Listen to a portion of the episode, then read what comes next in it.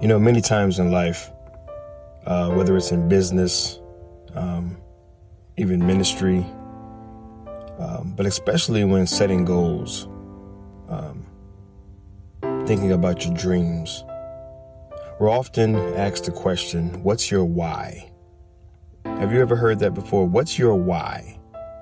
And it is this idea that you have to have something that drives you, that pulls you, that desire that keeps you in the fight when you want to quit.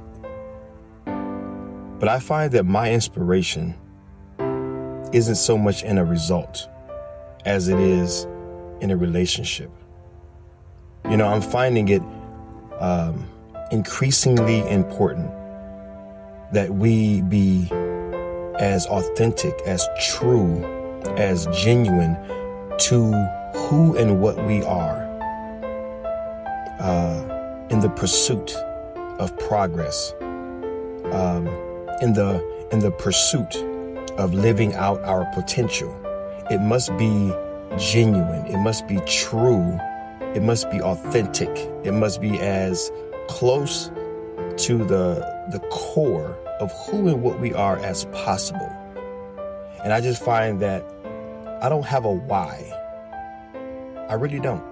I, I don't have a why, I have a who. See, results don't inspire me, relationships do.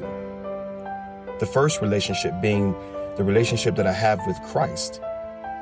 That is the relationship that wakes me up every morning. That's the relationship that has become an anchor to my soul. It has been uh, the fuel to my fire, so to speak. So, first and foremost, my relationship with my Creator is the primary source to my drive. That pulls me forward. That pushes me forward. That gives me that never give up, never give in uh, mentality. Again, I don't have a, a why, I have a who. Number one being Christ.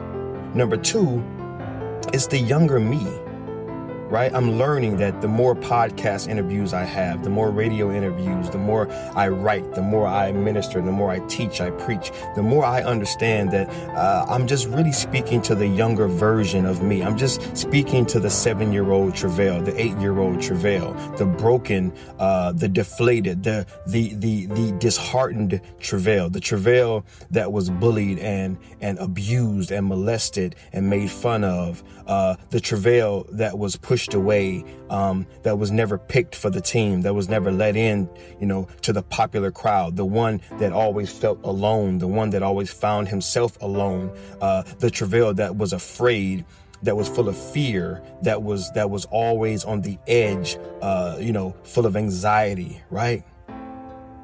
The one that was talked about and made fun of, the the one that was stripped of his self worth and value at a very young age right? Again, I'm not inspired by a what, right? I'm not inspired by a why. I'm inspired by a who. First being Christ, second being myself.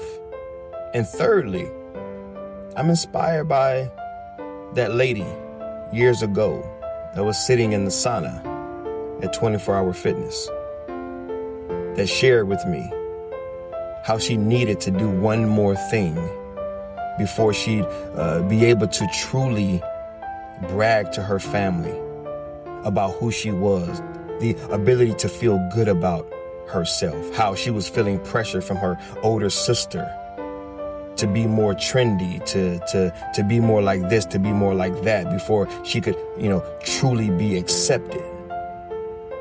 I think about those people on the 690 bus as I commuted from, uh, you know, Rancho Cucamonga back to Pasadena right? Monday through Friday.